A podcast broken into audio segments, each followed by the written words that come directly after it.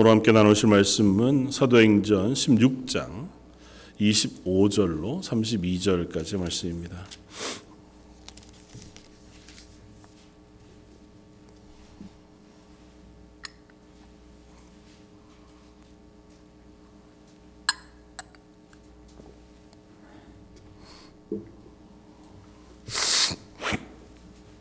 사도행전 16장 25절로 32절까지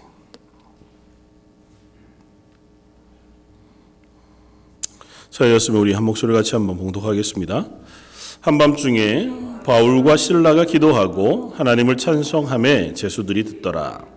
이에 갑자기 큰 지진이 나서 옥토가 움직이고 문이 곧 다 열리며 모든 사람의 메인 것이 다 벗어진지라 간수가 자다가 깨어 옥문들이 열린 것을 보고 죄수들이 도망한 줄 생각하고 칼을 빼어 자결하려 하거늘.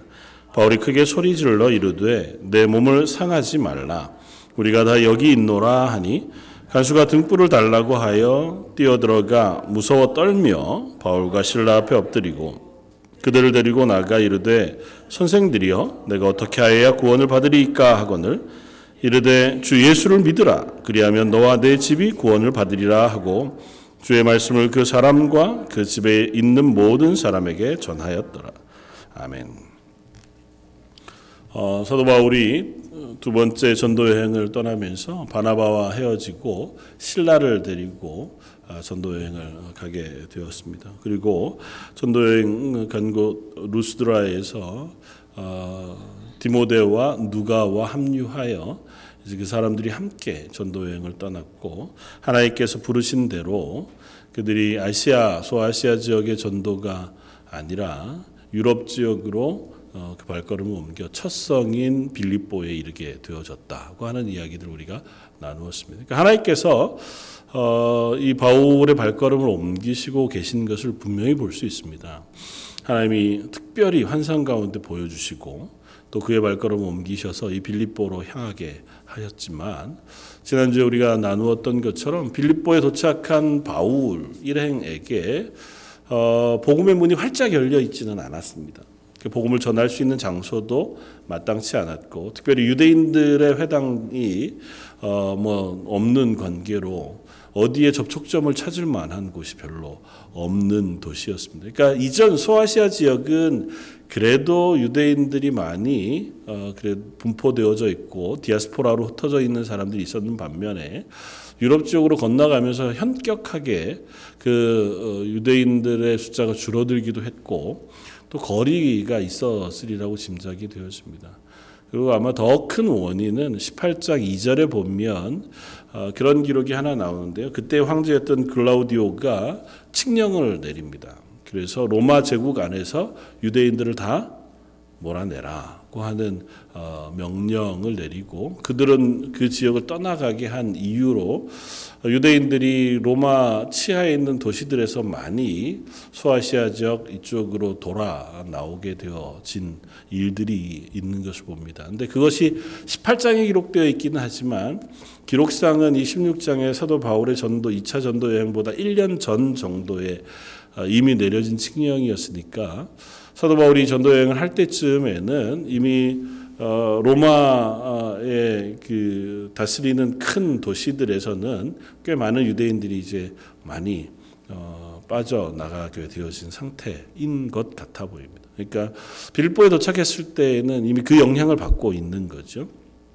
그러니까 하나님 보내시긴 하셨는데 복음을 전할 길도 잘 없고 맞이해 주는 사람들도 잘 없고 또 그곳에서 접촉점을 찾기도 난망한 상태에서 처음 만난 사람이 여인들의 무리였고 성 바깥에서 어, 모여 있는 그 여인들에게 다가가서 말씀 복음을 전하고 그 가운데 루디아라고 하는 자주장사에게 어, 복음을 전하고 그 여인의 집이 세례를 받아 비로소 이제 복음을 전할 수 있는 근거지를 마련합니다. 그래서 루디아가 자기 집으로 일행을 어, 모시고 들어와서 공개하면서 이 빌보에서 복음을 전할 수 있는 어, 이제 시간을 가질 수 있는 터전이 닦여지게 된 것이죠.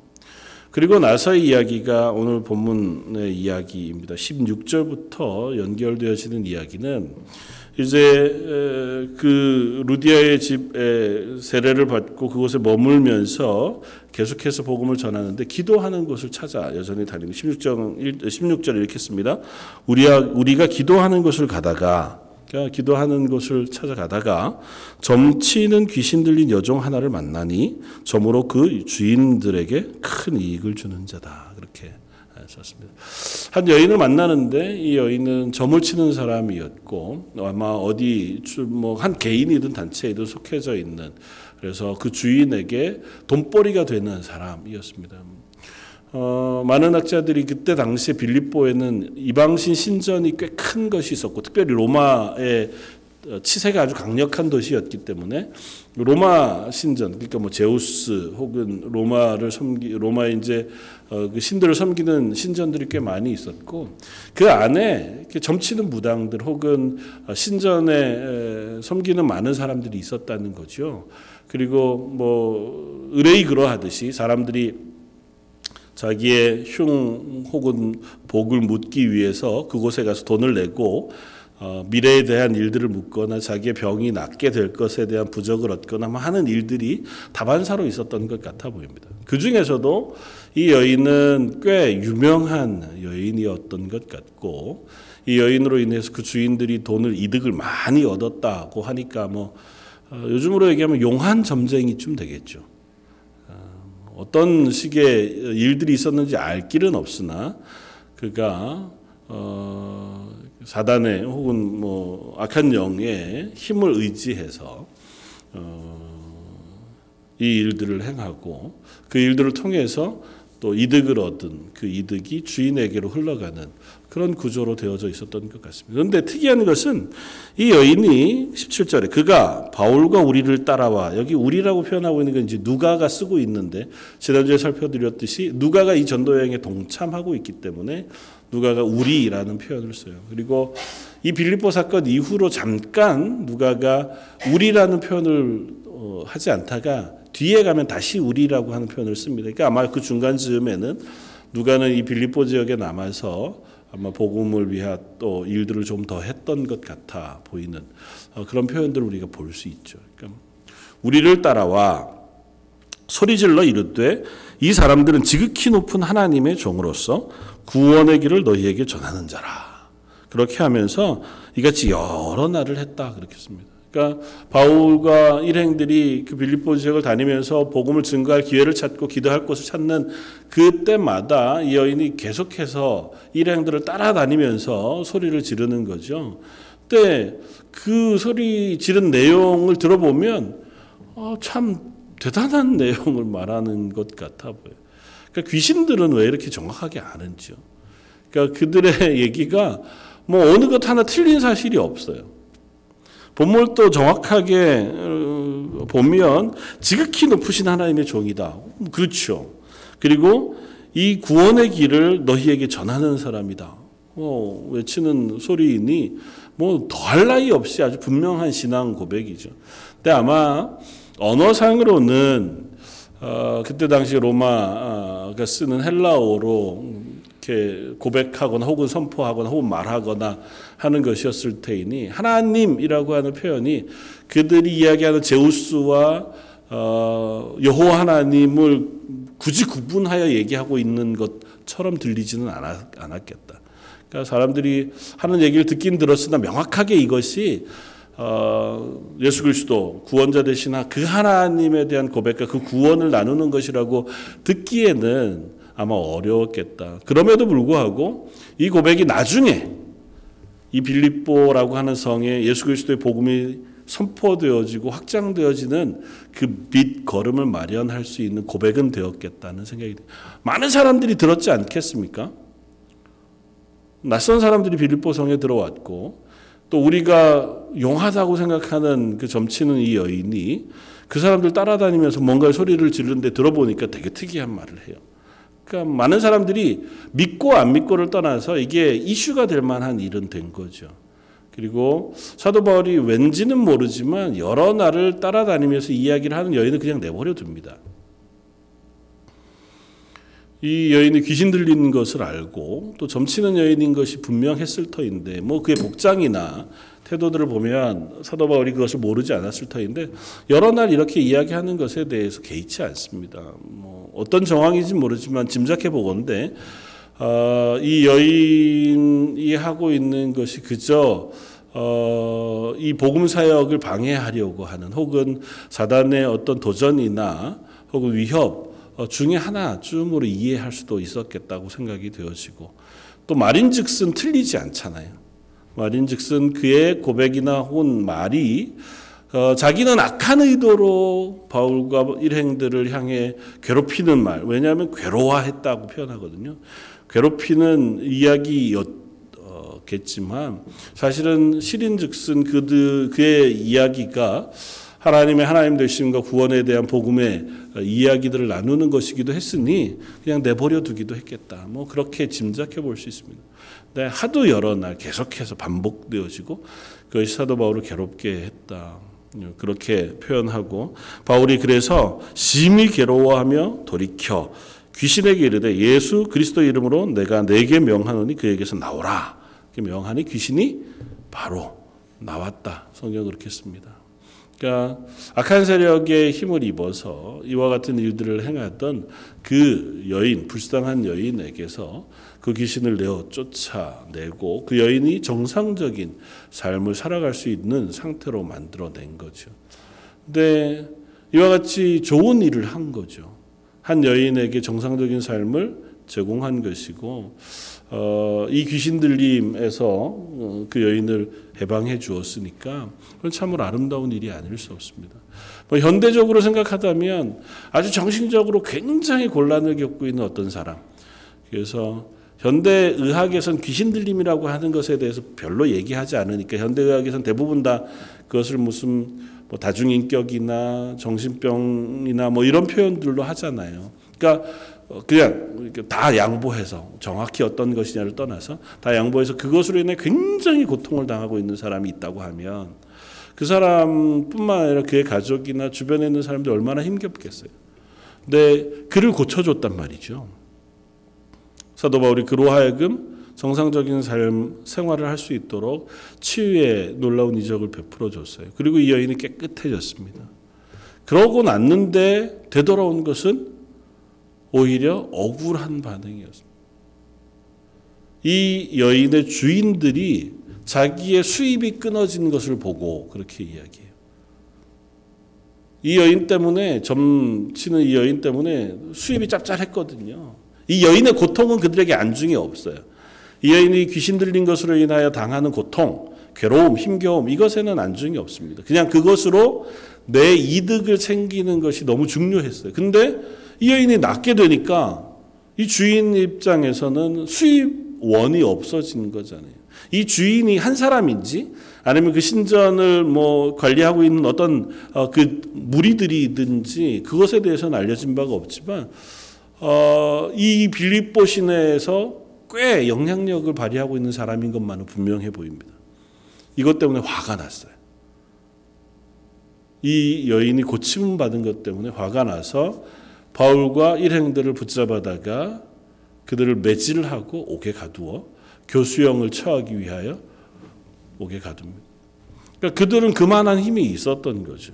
사람들을 선동해서 이 바울과 신라를 잡아 매질을 하는데 표현되어져 있기를 매질한다고 하는 표현이 쉬지 않고 때리는 매예요.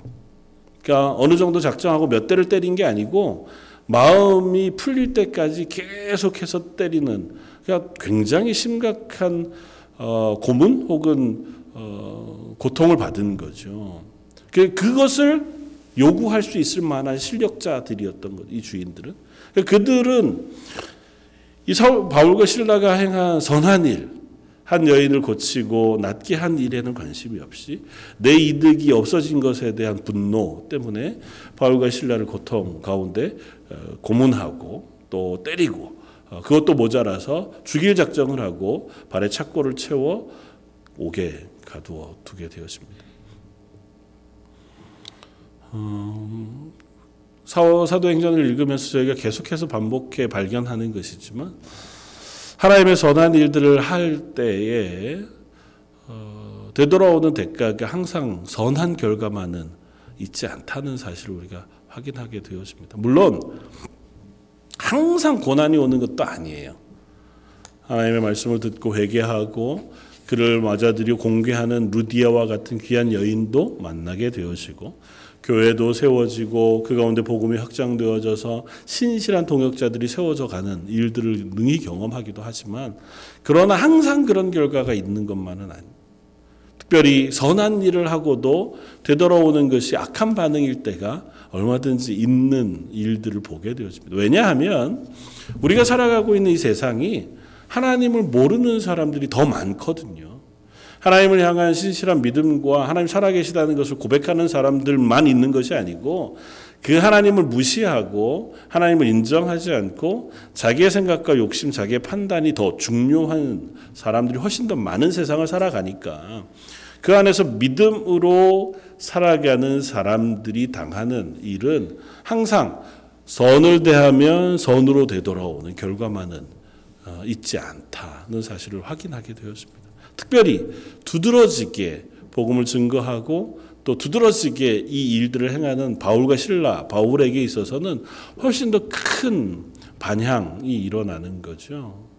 그가 행한 기적의 크기만큼 그가 전한 말씀의 능력만큼 되돌아오는 반대의 급부도 크게 다가오는 것을 봅니다. 바울은 덕분에 붙잡혀서 감옥에 갇히게 됩니다. 때 음, 여담이지만 살짝 의문이 드는 건 지금 우리가 알고 있는 이 일행만 해도 네 명은 되잖아요. 바울과 신라와 누가와 디모데. 또 옥엔 누가 갇혔습니까? 바울과 실라만 갇혀요. 누가하고 디모데는 왜 안 갇혔을까요? 뭐 성경이 쓰고 있지 않으니 알 수는 없습니다. 근데 조금은 짐작해 볼 수 있는 힌트 하나는 누가는 유대식 이름을 가지고 거의 유, 아니, 헬, 라식 이름을 가지고 아마 헬라에 익숙한 혹은 헬라 사람인 것으로 보여집니다. 그러니까 유대인이 아닌 것 같아요. 디모데도 반은 로마 사람, 반은 유대인이에요. 그 거기에 비하면 바울과 신라는 온전하게 유대인입니다. 그래서 이 빌립보 성 사람들이 사람들을 선동해서 바울과 신라를 잡을 때 이 유대인들이 로마 제국 안에서 그렇게 이제 선동하거든요. 그러니까 아마 유대인을 내쫓으라고 했던 그 황제의 명령 그것을 기반으로 해서 이 바울과 신라를 붙잡아 채찍질하고 감옥에 가둘 빌미를 삼고 있는 것 같아 보여요. 그러니까 누가와 디모데는 거기에서 살짝은 어, 비껴나갈 수 있었던 반면에 바울과 신라는 거기에 걸려서 감옥에 갇히게 되어지는 아마 그런 결과가 있었겠다 그렇게 짐작해 볼 수 있습니다. 어쨌든 그렇게 되었습니다. 그런데 놀라운 것은 굉장히 많이 맞았어요. 좋은 일 하다가 선한 일 하다가 그리고 뭐 익숙해지지 않는 고난이죠. 사도 바울이 담담하게 얘기하고 고린도서에서 자기가 경험한 또 받은 고난과 위협들에 대한 기록들을 할 때에도 굉장히 담담하게 기록합니다. 그러나 그렇다고 해서 그가 당한 고난이 결코 담담하게 받을 수 있는 것만은 아니잖아요.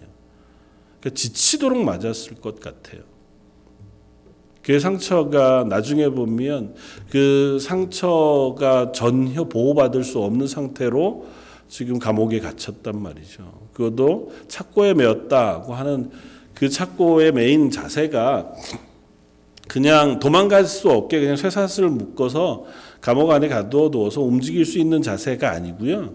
다리를 고정해서 벌려 벽에다가 다리를 묶어두는 형태 였다고 보통은 알려져요. 왜냐하면 그때 당시에 감옥에 기록들을 이렇게 지금까지 살펴보면 사도 바울이 갇혔던 그 감옥의 모양, 형태가 그러한 것이었다. 그러니까 움직이지 못하게 불편한 자세로 이미 매맞은 자리를 상처를 소독하거나 뭐 보호받을 수 없는 상태로 감옥에 가둬둔 거예요. 그리고는 이 날이 지나면 아마 필경은 이렇게 한 사람들은 어, 재판하고 교수형에 매달아 죽이는 아니면 뭐 사형을 처하는 그러한 일들을 앞에 두고 일을 행했을 것이다.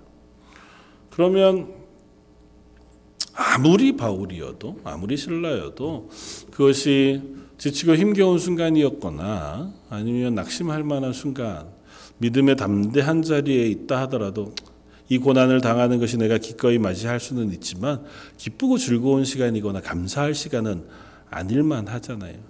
그러나 우리가 잘 아는 것처럼 오늘 본문 가운데 읽는 것처럼 25절 이렇게 씁니다. 한밤중에 바울과 신라가 기도하고 하나님을 찬송했다. 아주 단순하게 기록합니다. 다른 얘기가 없이요. 한밤중에 어, 시간을 특정합니다. 그러니까 이런 시간도 아니고 이미 한밤중에 어, 충분히 쉬어갈 만한 혹은 지칠 만한 시간임에도 불구하고 그들이 처음에는 기도했다. 그리고 하나님을 찬양했다. 습니다 기도하는 것이야 뭐 익숙한 일이고 사도 바울이 늘 기도하는 사람이었으니 그렇겠다 생각할 수 있지만 지금의 상편은 어, 기도하기도 쉽지 않은 상황이잖아요. 그럼에도 불구하고 바울은 자기의 삶 가운데에 이 삶을 주관하시는 하나님 앞에 기도하기를 멈추지 않습니다.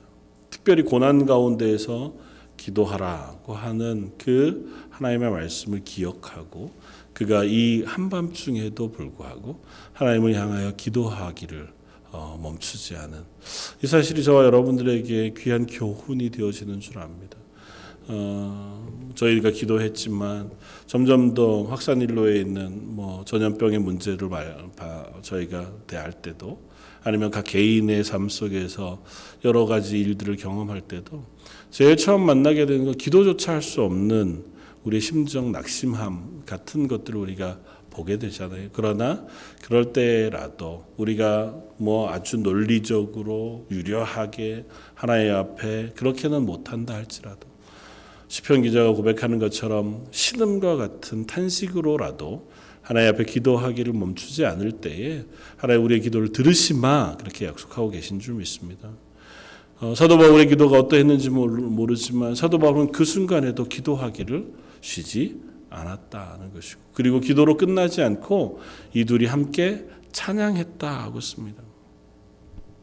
하나님을 찬송함에라고 하는 표현은 하나님을 높이고 감사하는 것이에요.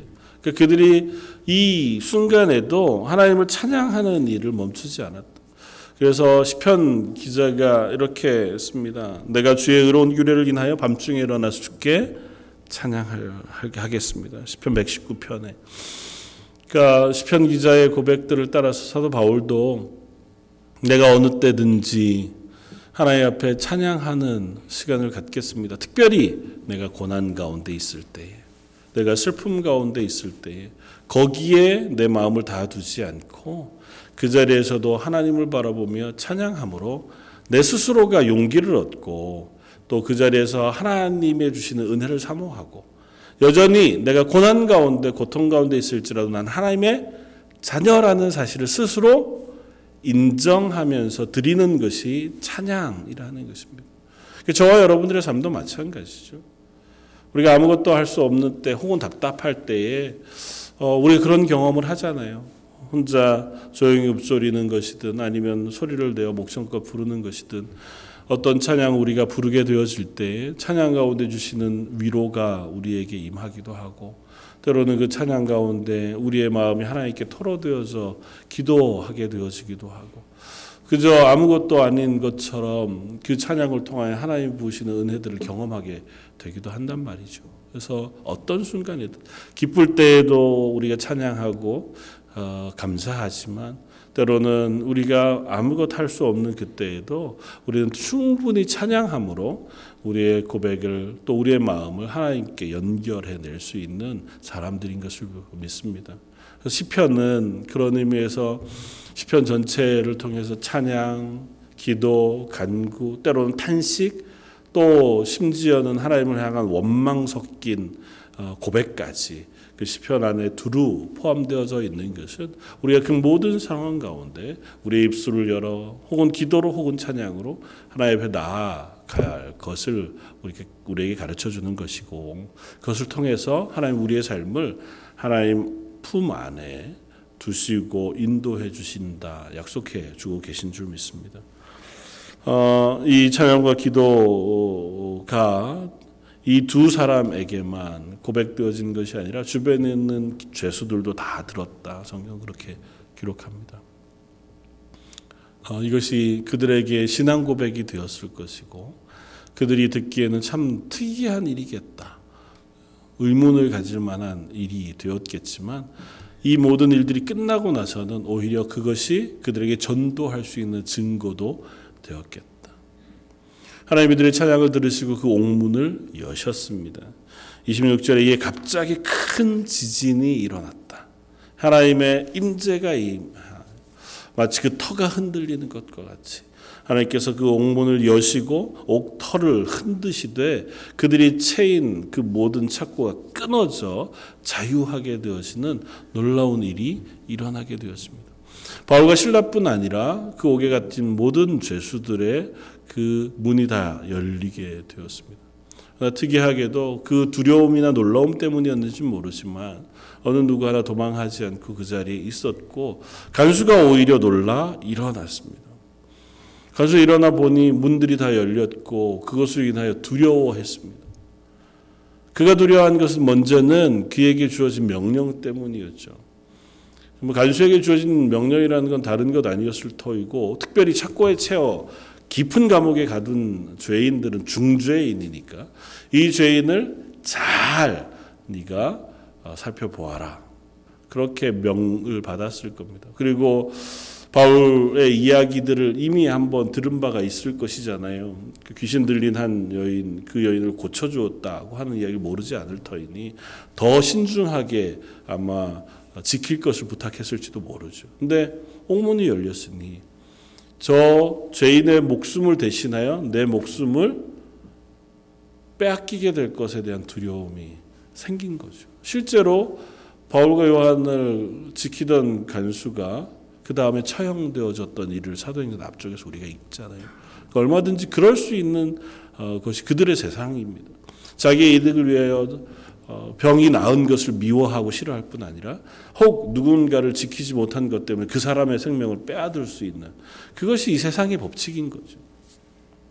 간수 그걸 두려워했습니다. 그런데 바울이 이야기합니다. 목숨을 해하지 말아라. 그리고 그것으로 인하여 범죄하지 말아라. 28절에 바울이 크게 소리질러 이르되 내 몸을 상하지 말라. 우리가 다 여기 있노라. 그렇게 이야기합니다. 그러니까 어, 바울의 입장에서는 이 간수가 죽는 것을 막아야 했을 뿐만 아니라 이것을 통하여 복음을 전할 기회가 되어진 줄 압니다. 그래서 우리가 잘 아는 것처럼 간수가 처음에는 자기의 목숨을 위하여 두려워하였다가 이 바울과 신라 앞에 와서 엎드려 또 다시 또 다른 두려움을 가지고 묻습니다. 내가 어떻게 해야 구원을 받겠습니까? 이 두려움은 앞선 두려움과는 좀 다른 두려움입니다. 내가 죄인됨을 깨닫게 되어진 죄인으로서의 두려움이었을 겁니다. 나와 같지 않은 사람, 이와 같은 상황 속에서도 여전히 이와 같은 일들을 행하시는 하나님 앞에 있는 이 사람들을 바라보면서 그것에 대한 두려움으로 그들 앞에 무릎 꿇을 수밖에 없었던 거죠. 그러면서 묻습니다. 음, 내가 어떻게 하면 구원을 얻겠습니까? 내가 어떻게 해야 살 수 있겠습니까? 이전에 나를 내가 죽임을 당하겠다고 해서 두려워했던 대상은 자기에게 이 간수의 역할을 맡긴 사람들, 이 도시를 주관하고 있는 어떤 힘 있는 사람들의 명령이 두려웠다면 이제는 누구의 누가 두려우냐 하면 이 사람들 혹은 이 일을 행하신 하나님이 두려운 거죠. 명확히는 아직은 몰라요. 이게 무엇인지는 모르지만 내가 혹 내일 죽게 된다 할지라도 이 일을 행한 이 일이 궁금하고 그 앞에 부복하여 무릎 꿇고 있는 모습을 봅니다. 그러니까 전형적으로 하나님이 구원을 행하시는 방식이 이런 것이요. 라고 하는 사실 우리가 깨닫습니다. 세상의 마음을 다 두고 있고 세상의 두려 세상을 두려워하거나 세상의 것을 욕망하고 살아가는 삶에게 어느 순간 하나님이 살아계시다는 사실을 깨닫게 하시고 그것을 만나게 하시면 그제서 눈을 떠 하나님을 두려워하고 하나님 앞에 선 나의 죄인됨을 두려워하게 되는 거죠. 그래서 그 하나님 앞에 내가 어떻게 해야 하나님의 극률하심을 입고 구원함을 입겠습니까? 그 하는 질문을 할 수밖에 없게 되어지는 것을 봅니다. 이 간수도 동일한 과정을 거쳐가며 이 관수를 아, 간수가 하나님을 또 예수 그리스도의 복음을 받아들이게 되어지는 놀라운 은혜를 입습니다. 바울이 이야기하는 것처럼 그 주 예수를 믿으라 그리하면 너와 내 집이 구원을 얻을 것이다. 그 뒤로 이어진 것은 그가 이 바울과 신라를 자기의 집으로 모시고 가서 상처를 쌈에 닦아주고 그 복음을 받아들여 그로 하여금 예수 그리스도를 믿고 하나님을 믿음으로 크게 기뻐했다고 하는 기록을 본문이 쓰고 있는 것으로 보아서 이 간수의 가정은 이 일로 인하여 구원을 얻는 놀라운 은혜를 입게 되었습니다. 다 돌이켜서 뒤집어 생각하면 하나님이 이 간수의 가정을 구원하시기 위하여 이 바울과 신라가 앞서 당한 그 숱한 고난을 그저 내버려 두셨다고도 이야기할 수 있습니다. 하나님이 왜 귀신을 내어 쫓는 능력을 바울에게 주셨다면 그가 붙잡히지 않고 그곳을 도망할 수 있는 능력은 왜 안 주시겠어요? 충분히 그럴 수 있잖아요. 맨 처음 예수 그리스도를 만나고 다메섹에 들어가서 그 눈이 뜨여지고 나서 복음을 증거하자 다메섹 사람들이 이 바울을 잡으려고 혈안이 되었습니다. 그때에 광주리를 타고 그곳에서 도망쳐 나왔던 경험이 있잖아요.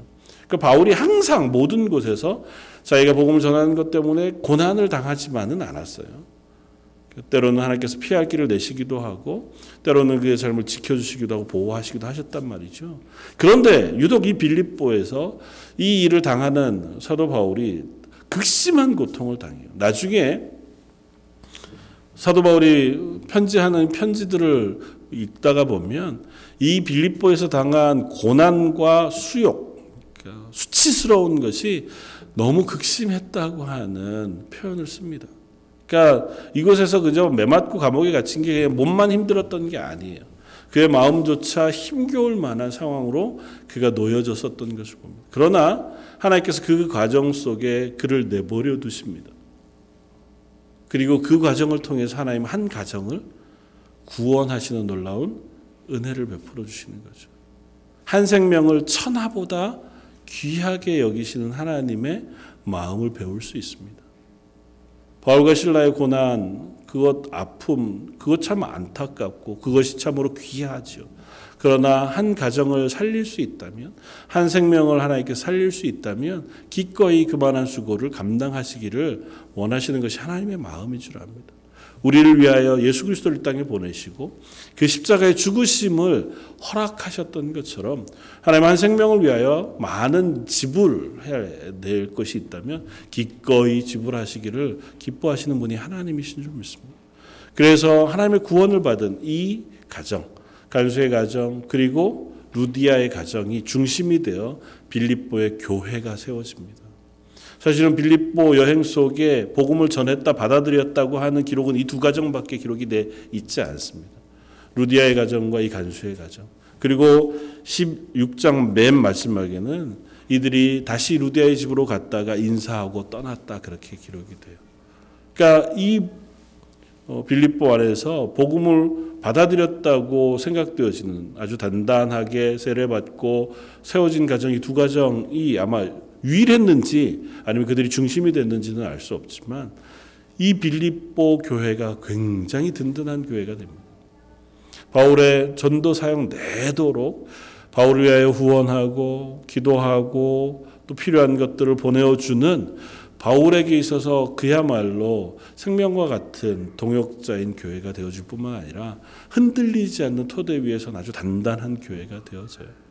그 교회를 세우시기 위해서 하나님 바울을 보내셨고 그들의 고난 가운데에서도 때로는 하나님께서 그걸 지켜보시되 그 가운데 능력과 이적을 행하셔서 이 간수의 가정을 하나님을 만나게 하시고 예수 그리스도를 주로 고백하게 하시고 믿음으로 그 가정이 교회가 되게 하시는 놀라운 은혜를 베풀어 주셨다. 우리 그렇게 어, 이해할 수 있습니다. 이것이 어디 이 가정에게만 일어난 일이겠습니까? 저 여러분들에게도 모양과 형태는 다르고 전혀 다른 방식인지는 모르지만 같은 은혜의 하나님의 은혜가 부어진 줄 믿습니다. 저 여러분들이 태중에서 하나님을 알든 그때부터 교회를 출석했든 아니면 중간에 하나님 부르심을 받았든지 간에 하나님의 아주 놀라운 은혜가 아니었다면 저희가 지금 이 순간에 예배 자리에 앉아 있을 수 없는 사람들 이라고 하는 사실은 너무 자명하죠. 어머니의 복 중에서 교회를 출석하는 사람들 중에 얼마나 많은 사람들이 여전히 그가 신앙생활을 잘 하는 사람들로 남아 있겠습니까? 또 때로는 교회를 떠나기도 하고 낙심하기도 하고 신앙을 잃어버린 사람들이 얼마나 많아요. 또 이 세상 가운데 하나님 없이 살아가고 있는 사람들이 얼마나 많습니까? 그럼에도 불구하고 예배의 자리를 소중히 여기고 하나님을 기억하고 하나님 앞에 기도하며 하나님 앞에 설 수 있는 사람들로 우리를 불러내신 것은 하나님이 이 가정에게 행하신 은혜만큼 저 여러분들에게도 부으신 은혜가 큰 줄 믿습니다. 기억하면서 하나님 저희를 하나님의 가정으로 만들어 주셨으니 앞으로의 삶 가운데에도 하나님의 은혜 가운데 살아가는 저희 가정, 저희 삶 되게 해 주십시오. 그리고 아울러서 우리 자녀들을 위해서도 동일하게 기도할 수 있기를 원합니다. 간절한 부모의 기도가 결코 헛된 법이 없다 말씀하신 것처럼 우리 자녀들 위하여 기도하고 그들을 위하여 품모 안고 하나님의 은혜를 구할 때 하나님께서 그 가정들을 위하여 또 우리 자녀들을 위하여 놀라운 은혜를 베풀어 주실 줄 믿습니다. 하나님의 은혜를 구하면서 우리가 살아가는 시간, 삶의 모든 자리에서 하나님 앞에 서서 살아갈 수 있는 저와 여러분들 되시기를 주님의 이름으로 부탁을 드립니다. 같이 한번 기도하겠습니다. 바울과 신라가 빌립보 감옥에 갇혀 매맞고 힘겨운 중에라도 하나님께 기도하고 하나님을 찬양하더니 하나님께서 그들을 그곳에서 건져내실 뿐만 아니라 그 일을 통하여 한 간수의 가정을 구원받게 하는 놀라운 일들을 행해 주시고 그 간수의 가정이 기준이 되어 그 빌립보에 하나님의 교회를 세우신 줄 믿습니다. 저희들에게도 동일한 은혜를 베풀어 주셔서 하나님의 교회가 되게 하시고 예수 그리스도를 주로 고백하는 그리스도인 되게 하신 줄 믿사오니 여기에 모여 예배하는 모든 성도들과 그들의 가정 또 저희 런던 제일장로 교회 가운데 크고 풍성한 은혜를 매일매일 새롭게 허락해 주셔서 저희도 이 땅을 살아가는 매 순간 믿음으로 고백하며 하나님을 내 주로 고백하여 그 복음을 증거하는 증인의 삶을 살아가는 사람들 되게 하여 주옵소서. 오늘 말씀 예수님 이름으로 기도드립니다.